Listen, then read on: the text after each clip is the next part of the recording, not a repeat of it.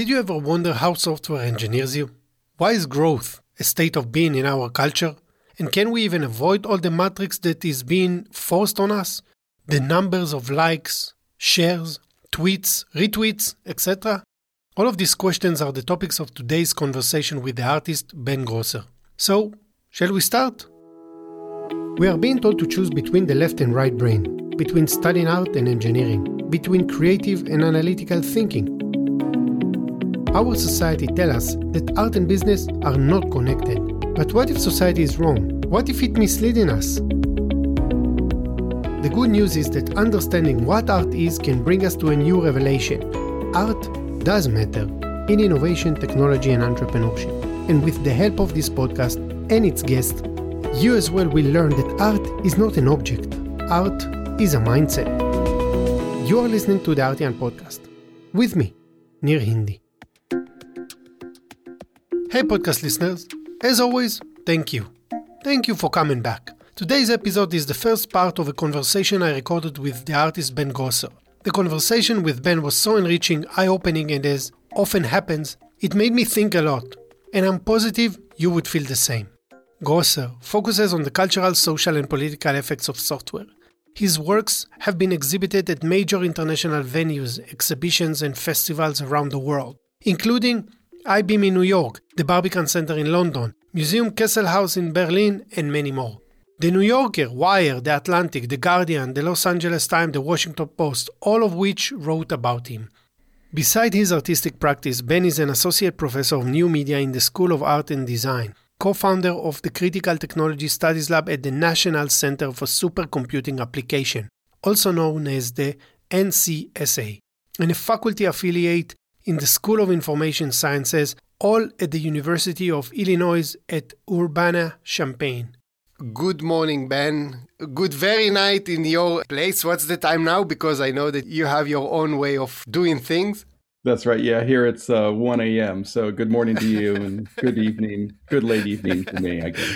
Yeah, so it's already, you can understand how I appreciate Ben's effort because all our previous conversation was at 1 a.m. in his time. So there is a lot of effort already in the preparation for this. Ben, welcome. Yeah, happy to be here. Thanks for reaching out. In my own humble opinion, you are a very, very interesting artist in the work that uh, you are doing. And I'm positive that by the end of this podcast, a lot of our listeners are going to be super excited.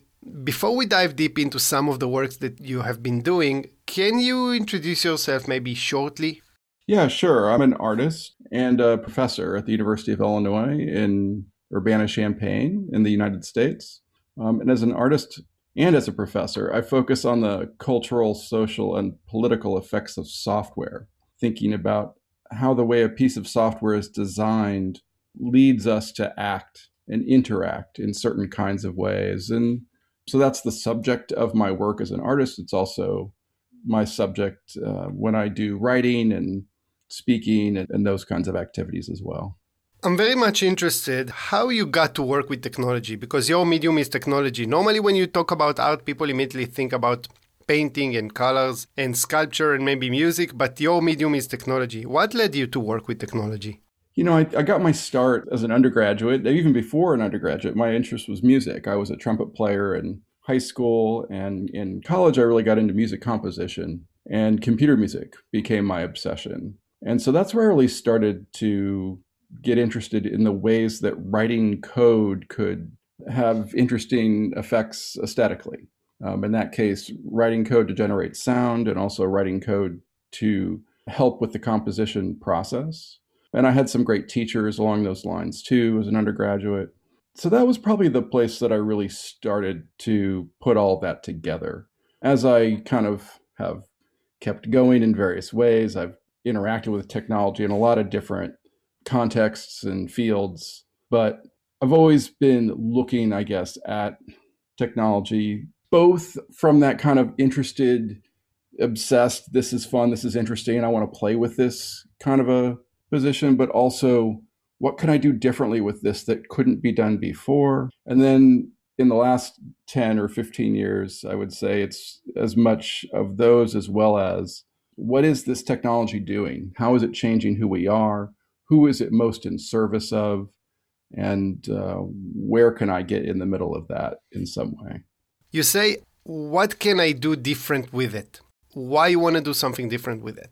Why it's always kind of the motivation that artists have is that they see something and immediately they think what we can or what we could do with that, not what it can do. Yeah, it's a good question. You know, I remember when I first got interested in computer music, in my case, it was writing code to generate sound, is where I really started. It was at this moment where um, you had your synthesizers, your MIDI synthesizers that were really popular at the time, often used to recreate sounds that we had heard in some way. And, and even a lot of people in, in kind of computer music world were focused on, well, how could I write code to generate sound that uh, mimics a trumpet or sounds like a flute or really is indistinguishable from a clarinet. And I just never understood why anybody would want any of that. Um, I really wanted to make a sound that sounded like nothing I'd ever heard before. That's what seemed attractive to me about the technology is that I could have an experience that was otherwise impossible or otherwise unattainable. And mean, why is that my drive? I don't know. I guess I'm just constantly in search of aesthetic experience that catches my attention, maybe. And technology often seems like uh, an opportunity along those lines. Ben, in many conversations and talks that you gave in the past, there were many things that uh, captured my attention, but there are two sentences or statements that I want to hear your opinion about. So, one of the things that you said is that software engineers us. What do you mean in this sentence? So, yeah, I think to fully flesh out what I probably would have said is that we engineer software and software in turn engineers us back.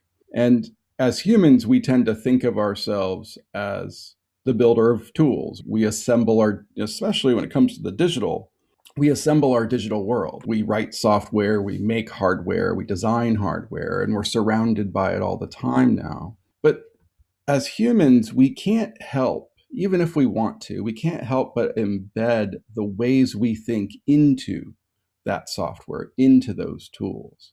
So, you know, whether it's a, a search engine or a social media platform. And one example would be that if you look at a, the largest social media platform on the planet, which would be Facebook, which has 3 billion plus users and counting, one of its primary features and a feature that has been there from the beginning are the visible quantifications throughout the interface that count likes and shares and comments and how many minutes ago or seconds ago something happened or how many people you're supposed to be wishing happy birthday today, for example. And after 15 years of Facebook, perhaps this doesn't seem unnatural, but the idea that we were counting with precision exactly how many people laughed at our joke, or exactly how many friends we have, um, or exactly how many seconds ago something happened, as if that was important, that's a certain kind of way of thinking. It's a way of thinking that I think comes from, for example, Mark Zuckerberg and the people he assembled to build that tool. It got embedded into Facebook. And now we all think about ourselves in these ways. It's so difficult for us to not think about and assess ourselves from a metric viewpoint. So that's just one example of, of how the way that a certain kind of segment, uh, maybe a, a segment of the population that's really focused on data analytics and quantitative analysis and, and metrics thinks about well what should we make as a social media platform? And then they build it and now we all think that way. So when i say software engineers us that's part that's that's one example of, of i think how it's it's changing who we are and what we do. As i mentioned um, i read the one sentence i don't remember who said it that first we shape our buildings then our buildings shape us. It will be a very interesting conversation to discuss the difference between software and buildings you actually uh, rebel against this type of uh, way of Facebook quantifying our life and you develop a tool that you call the Facebook Demetricator. What is the Facebook Demetricator? Yes, the Facebook Demetricator is a browser, a web browser extension that uh, it's free and open source, and anyone can download it and um, install it on Chrome or Firefox. And what it does is it hides all visible metrics across the Facebook interface. So instead of saying eight people liked this, it just says people like this. Instead of saying, you know, you someone else and eight other people loved this post. It just says you and other people loved this post. It just hides all the numbers wherever they appear in the interface. And it really comes out of it's a project that I've been working on for almost 10 years now. Um, I started working on it in 2011. I released it in 2012. And it really grew out of my own experience of the platform, just as an excited user of Facebook back when that was the hot um, social media platform that everybody wanted to be on. Um, it's not anymore, of course, yeah. why I'm kind of giggling like while you're giggling here too. But, yeah, yeah. Um, you know, there was a time, right, when yeah. when Facebook was held that position, and I mean, really, it grew out of for me that I I found myself paying an inordinate amount of attention to those numbers, becoming self aware of the fact that as I scanned my feed or looked at what my activity was, that I was focusing more on how many people liked my post rather than on who liked it. And then I would see how much it was commented on rather than on what they had said. It's almost as if I was just, you know, the how many and how much was more important than the who and the what. And I started to ask myself why. Why do I care about this so much? I mean, what is happening here? And and that just led me to to kind of go down the road of thinking about, well, look at all the numbers. And I mean, when you really start to look, they're all over the place. And I wanted, as an artist, you know, the way I think about these things is I want to make something in order to ask and investigate questions that I have. And so that led me to create the Demetricator, which was the first extension I made to do this kind of work. Really, at first, so I could try it, but also so I could put it out in the world and let anyone out there try out Facebook for themselves without the numbers and to see how it changed their experience of the site. And now you also develop it for Twitter and Instagram. Yeah, I have one for Twitter and Instagram as well. Those came a few years later. I focused exclusively on Facebook for a number of years, but now I maintain them for other platforms. I think what kind of I don't know if surprised me or maybe this is because knowing artists and working with artists I'm already familiar with.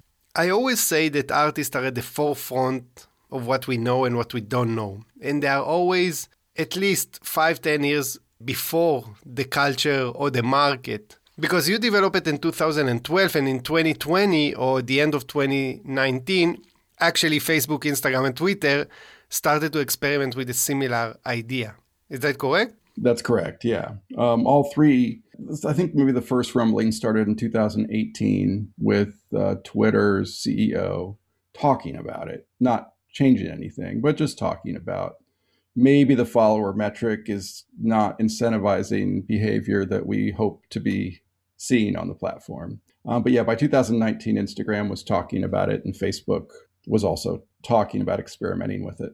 And I'm interested, did they contacted you? Did they get to um, I'm sorry, I, I, giggle. You know, the first contact I had from Facebook was in 2016 when they came after me with a bogus legal challenge to get Facebook to Demetricator kicked off yes. Chrome Web Store. And um, I was fortunate to have representation from the Electronic Frontier Foundation in that dispute and uh, was able to get it reinstated. This is shortly before the 2016 election the, in the wow. United States, the election that uh, brought Trump to power.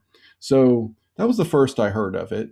No, they, they've never contacted me other than through legal channels. Um, when Instagram started talking about it in 2019 and getting a tremendous amount of positive press for their idea, um, they you know they never contacted me but a few months after that started happening they did come after me and get instagram demetricator kicked off the chrome web store. So it's actually still off. I have it out there for firefox still but uh, i haven't been able to get it back onto chrome. So no they haven't seemed interested in talking to me about it. And in fact they haven't at least in the united states i don't know what it's like in spain but in the United States, all the metrics are still there on Instagram. All the metrics are still there on Fire on Facebook, and all the metrics are still there on Twitter. All these experiments didn't change anything in the United States. Well, I guess in my question I was a bit optimistic because I always encourage collaboration with artists because of the work artists are doing. well, I mean, you know, if they called, I'll, I'll, you know, part of the challenge for them with this is that they have assembled an ecosystem, uh, you know, a social network ecosystem that is highly dependent on the production of engagement by users, and visible metrics are an essential component of that production. So when Instagram came out and said they were interested in possibly hiding, they're, they're going to experiment with. They're interested in user well-being. It's kind of how they talked about it at the time, and so they're going to experiment with hiding metrics they're going to test it out, I think is what they said. Well, I suspect what their tests showed is that it had some moderate negative consequence on profit. so perhaps they um, changed their mind. I mean, I don't know. I don't have an inside view there, but.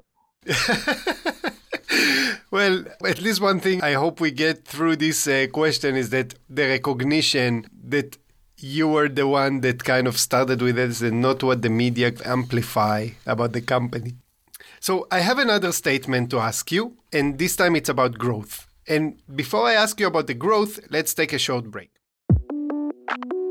Hi, listeners. It's clear that our speakers are at the intersection of art and innovation, but they didn't just arrive there casually.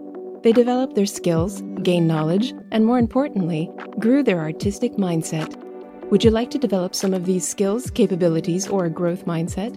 Then I would encourage you to check our art based learning experiences. Whether you want to build your leadership skills or your innovation competencies, our training can be just what you are looking for. Visit us at www.theartian.com. That is T H E A R T I A N.com to learn more. Ben, I want to ask you about another statement you said in the past.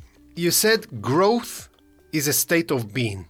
What does it mean? Yeah, I think that statement for me comes out of trying to think about what visible metrics are doing, have been doing, you know, why they're so attractive to us in these social media interfaces. So my attempts to think about that from a more theoretical perspective. And for me, this gets at the what I tend to think of as the desire for more. It's really that you know, as a species, we evolved with a need for esteem, with a need to feel valued, whether by others, but also confidence in ourselves. Um, and that worked really well for the human species for almost all of time until very recently, I would say. Um, it's had some issues. And what it did is it ran into capitalism, where now value is quantifiable and growth is a constant requirement for success. And so we end up in this situation where, especially when we think about social media platforms that are constantly quantifying our sociality back to us, telling us how many friends we have, how many followers we have, how much our post was liked or shared or commented or retweeted, etc. We it's very difficult for us to not want those numbers to always be larger. It's great to have 100 followers, but I'd rather have 200. It's great to have 100 likes, but I'd rather have 101. People with millions of followers buy more. We want these numbers, especially when they reflect on us, to keep going up. And that's the world we live in. It's a world that is constantly counting and constantly valuing more. But more isn't really an achievable it's not an end goal. When you, if more is what you want, well, then how do you know when you have it? Right? It's like you can never really get there. It's like this horizon line that you can never really reach. You know, this is present in so many different ways in society. I talk a lot about software and platforms and metrics and all of that. But of course, we see it in money and uh, you know wealth and, and, the accumulation of wealth and the way in which that produces extreme inequality. We see it in the environment and the way in which the absolute pursuit of more at any cost has dire consequences for the planet. Um, so for me, this thing of growth, we have assembled a societal system for ourselves that requires endless growth to survive and so, in some ways, we are just a part of it. Yeah, we are feeding the system. Yes, it's hard to get it's hard to get away from it. So I think that's probably what I was talking about. You also created kind of again, I don't know if representation, criticism, artwork, how to call it, that you named order of magnitude. And maybe we can listen for a few seconds from the work. Many more 400, 500, 100,000 for 100 or 200. To grow it, and therefore it would grow thousands. I mean, there doesn't necessarily have to be more. Almost a million. More focused on growing really quickly. More than 40%, more than a third of a few thousand more schools. And it's growing really quickly more than one of, but this is way more efficient. Hundreds of thousands of more, that there's more value, that there's more value, we'll share more. There are actually 65 more than 80. It's just about 85, more open. More open, more, more open, more open, and more, more, more, 24 million to 100 million. Um, maybe something more for share more with more sharing more. Thousands, 50 million growing more, more than 100 million. 100 million just growing, growing. Tens of thousands of 50 million, half of about a 95% and faster than 200 more than more, more than more, faster and a lot more. I think it's almost a thousand millions. I think almost 10,000. Can you tell us what is order of magnitude? I remember when I was preparing for our conversation and I watched it. Oh my God, I felt that I need an oxygen support. I, I felt so anxious.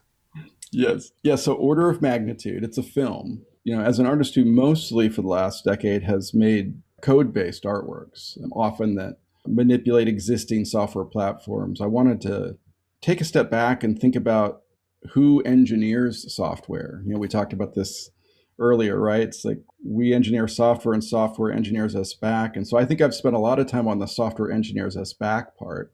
But with this piece, I really wanted to think about the who engineers software part. And so I chose Mark Zuckerberg as the quintessential Silicon Valley CEO, you know, one of the richest people to ever make and write and imagine software. And I decided to take every video appearance, every publicly available video appearance of his from his first appearance at age 19 in 2004 up through his last appearance in 2018. I made this piece in 2019. So I went up through um, his last appearance in 2018. So 15 years. So wow. from age 19 to age 34 for Mark Zuckerberg.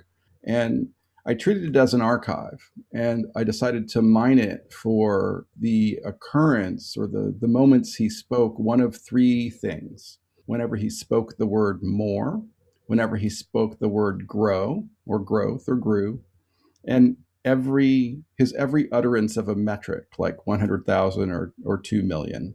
And I just made a supercut out of all of those extractions. Now, when I had this idea originally, I thought okay, I'll go and I'll get all the mores and the grows and the numbers out of this archive, and it's probably going to add up to what would be a long supercut relatively in terms of the internet and and supercut videos of maybe five minutes. And I wasn't sure anybody would want to watch five minutes of Mark Zuckerberg saying the word more, but that's okay. I don't always try to worry about if someone's going to be interested. I wanted to see what it would be like. And I got to five minutes and it was clear there was plenty more to work through. And then I got to 10 minutes and it was still going. And I got to 15 minutes and I knew it wasn't done. And I kept going. And by the time I finished the project, it was 47 minutes long of just the word more grow 1 billion, essentially. And I think the scale of the work is part of the subject of the work. You know, that Mark Zuckerberg says these words that those many times. Yeah. You know, that that is such a, a focus of how he speaks and how he talks about the company and how he articulates the mission and thinks about the world is through these three categories of speech. Makes it a mantra. Yeah, it became the subject. And so the thing we were talking about before in terms of how to watch this film, you know, I get a lot of different reactions to it. But one primary reaction I get is people feeling like they can't really watch it for very long, that it's a difficult film to watch. And my recommendation there is a couple. One is watch it with a buddy. Like, don't be alone in your bedroom with Mark in a tiny corner in of the window, you know, just like barking the word more at you for five or 10 minutes until you can't take it anymore. Get a friend, put it on a big screen, and treat it like a film as opposed to like a, an internet video. the, the truth is there's there's a lot of humor I think that's still in film and and there's a lot of kind of arcs too. You see because it's all in chronological time. So it starts at in 2004 and ends at, at the end of 2018.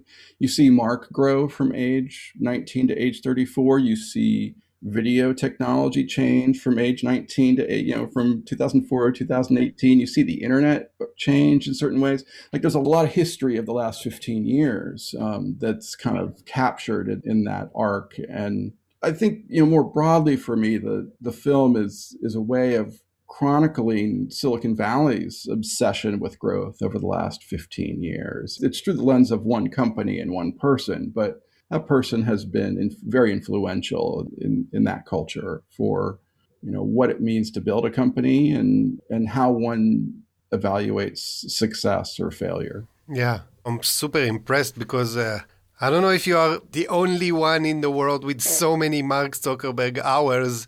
I don't know if you are the holder of the largest videos archive of uh, Mark Zuckerberg. I remember that in previous conversations you mentioned that some of the videos were not available in the West, so you find someone in China and like the old ones and like so there is a lot, a lot of work that went into these 47 minutes, which kind of you started to touch it in your answer, and I want to ask your opinion about the Silicon Valley culture because it's something that you refer to in your work. It's maybe occupy you while you are doing your work. What is your opinion on this Silicon Valley culture?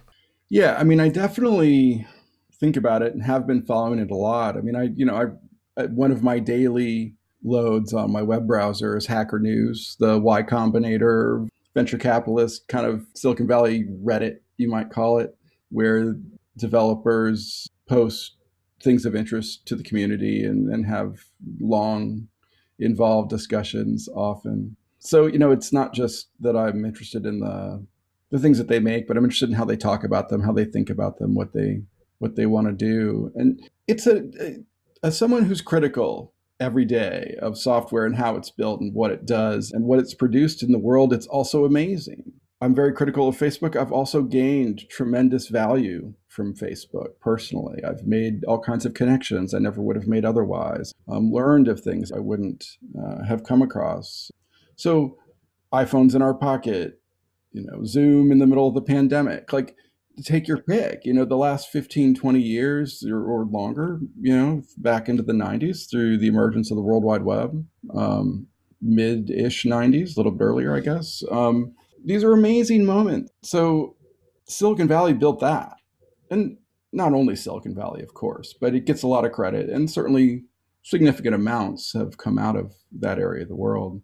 But it also is an extremely homogenous culture where, first of all, it's not a diverse place in terms of gender and race, but also in terms of even just education. I mean, I'm in the United States. I'm at the University of Illinois. It's a top computer science school, and it's one of the feeders to Silicon Valley in terms of our computer science program. There's five or six programs in the country that are producing a significant proportion of the people who are writing software in California nothing against those particular ways of thinking. And I think we have some amazing people in our computer science department. But when you have such homogeneity, you tend to have fewer diverse ways of thinking happening. And so I think this is a quality that is very prevalent throughout that I think about a lot anyway. That it's not that all developers are the same, they're not. It's not that they all think the same way, they don't. But a lot of them come from the same programs. A lot of them work in the same few companies. A lot of them live in the same few zip codes. And a lot of them are thinking about building software not to solve an existing problem or to change the world in the most positive way possible, but how can they grow as fast as possible in order to be acquired? This becomes the motivation for so many of them. It's a, you know, for the last 15 years or so, it's been the gold rush of the 21st century. And it's produced a lot of wealth. It's produced amazing, you know, experiences through technology, and it's produced tremendous damage and destruction for the world as well. I mean, I I live in the United States.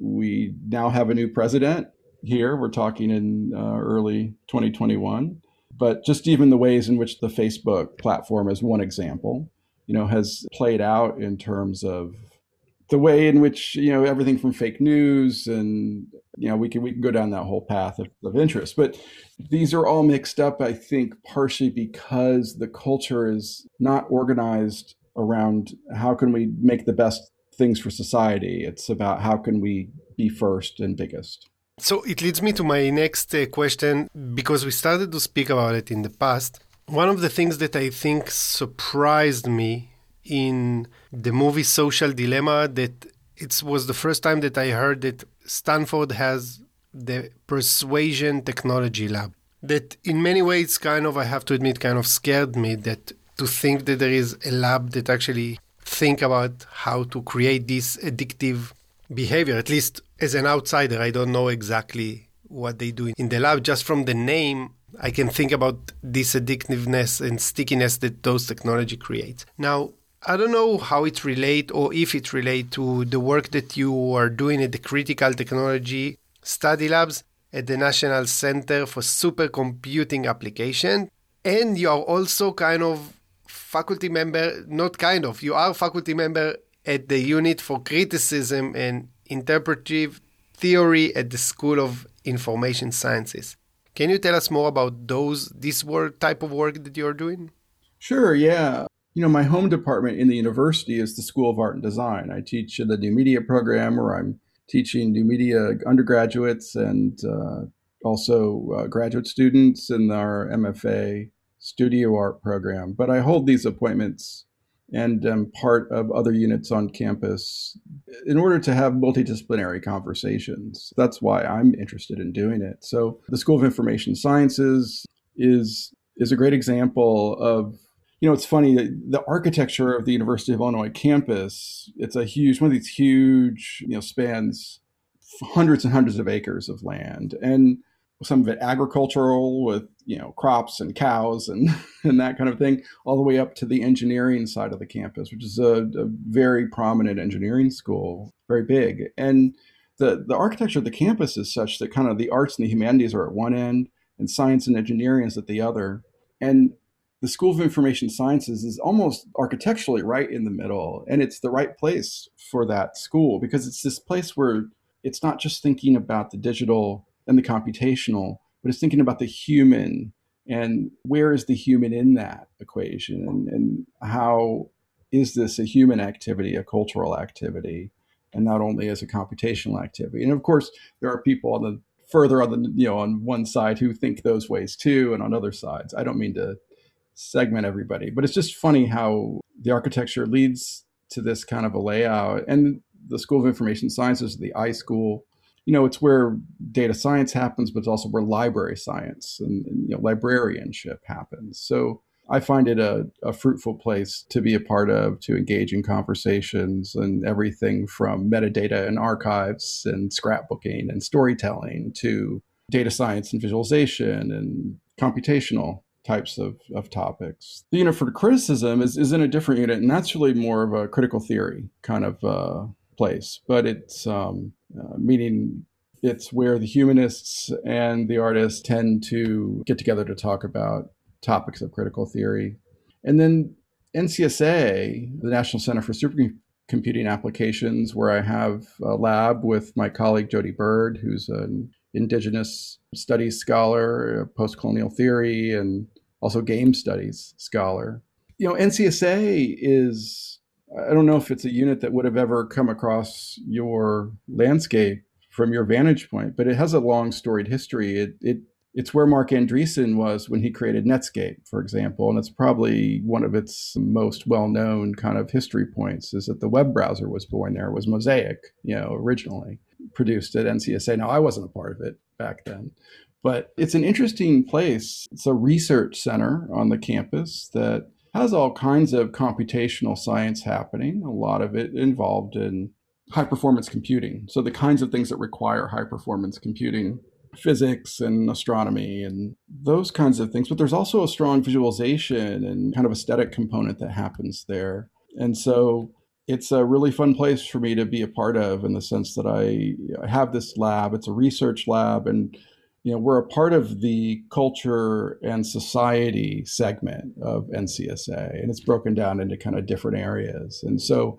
you know, it intentionally has as part of it a way of thinking about the cultural effects of technology. So that's really what my area is about there. And, and for me, it serves as a, as a research. So I don't have a typical artist studio on the campus. Instead, I have a lab with a colleague and it, in a research center on the on the engineering side of the campus. But it allows me to have, be in all these different kinds of conversations. So you mentioned uh, multidisciplinary or interdisciplinary uh, thinking, and you already did it in the past in the Beckman Institute for Advanced Science and Technology. And over there, you actually did a very interesting project, if I recall correct, kind of bridging between science and society, science imagery and visual products with society. First of all, I would be happy to hear your take about these projects and then maybe ask you how we can cultivate it more in an era that requires all of us to specialize, specialize, specialize, specialize.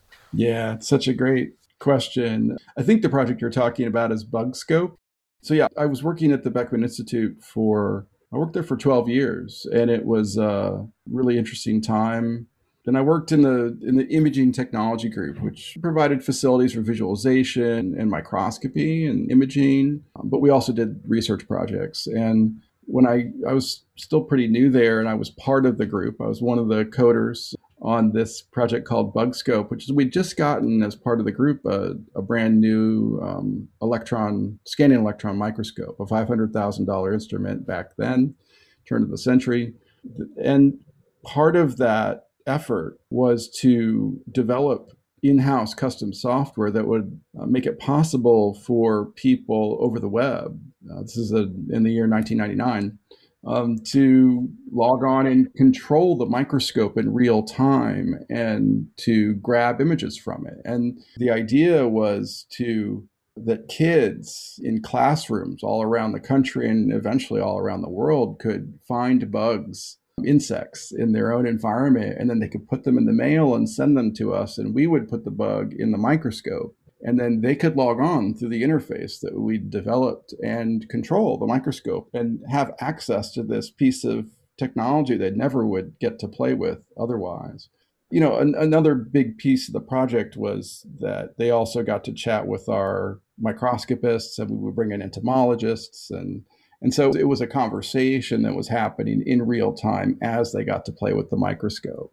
But you know, bugs under a scanning electron microscope are just amazing looking things. And so visually, it's a way to draw kids into the world of things you can't yet see, but you could get to be a part of. You know, it's a way of creating mystery and wonder and, and activating pathways towards how they could get to have more agency in investigating questions of interest. Sparking curiosity that I think exactly. that you know it's like in many ways leads me to my second part of the question. It's like again what I see often. I don't want to say that artists are curious more than the rest of the population. It's just that I think that in the way they work or the type of work they are doing invites intersections of disciplines. So by nature, you kind of cross disciplines, which I'm asking myself how, for example, in computer science departments or physics department, we can have more classes for that matter on psychology or philosophy or history of art or poetry or whatever to kind of open the mind, at least from my perspective, to the humanities better. How we can develop this, in your opinion, as someone that also teaching, how we can develop this multidisciplinary, interdisciplinary, and I always try to bring it to the I would say, to the highest form of a transdisciplinary, that we have disciplines, totally different disciplines that come together to create new knowledge. I think about this a lot. I've been thinking about it for a long time. You know, when I first got to Beckman, multidisciplinary science was not the buzzword that it was that it is now. Now it's almost just kind of you'll hear that all the time, and people, all kinds of people are engaging in various levels of multidisciplinarity. But there's this constant tension between the need, the absolute need for specialization to advance. I can't just read a book on nanotechnology and then go figure out new structures and to build atomic machines, like whatever. Like I can't do that. I need a whole to make a small advance in some in any field can require or in many fields can require a lifetime of study in order to push that boundary just a tiny bit further. But there's also a need increasingly as we specialize, as the amount of labor it takes to specialize, as everybody gets deeper in their own little narrow view of the world. There's also, I think, an important need for people who are good at translating across disciplinary boundaries, who don't feel because of what their interests are, perhaps, that they have to spend all of their time focused in that one direction. And I think why art has been an attractive field for me to land in is that artists aren't beholden to method. You know, if you, in so many fields, in order to make an advance or even to publish in that field, you have to show facility with the, the primary methods within the field. You have to be able to speak the language exactly as it's been done before. And I don't mean you can't evolve the method. To just come along and say, I don't really care what your method is, and I'm just going to do it different. That's a hard position to come from. But artists are kind of that's kind of that is kind of the method. Yeah. Is the the method is that you shouldn't be your method shouldn't be someone else's method. And so that I think, at least for me, makes it feel like an experimental vantage point to look at the world from and makes me feel more comfortable and, and free to go talk to people over here and to talk to people over there and to think about things in different ways and to try to integrate weird, disparate kind of ways of thinking into one project. And I think to kind of go further with this question of like, how do you make productive multidisciplinarity happen towards, say, transdisciplinary kind of activities? The truth is, it's hard work, right? It's hard to talk across these boundaries. It's hard to be the person in the room who doesn't know the method. It's hard to be in conversation with 10 people in the room who, who know your method and then there's this one person in the room who doesn't right who wants to also be part of the conversation.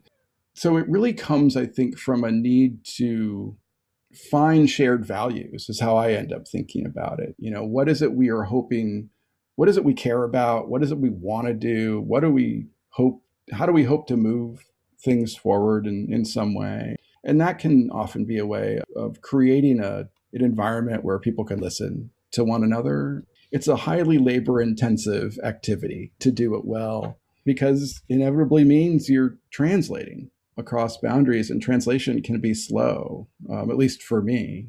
But I think I find it personally to be an enjoyable kind of place to live and, and to try to make things happen in, in a place like university.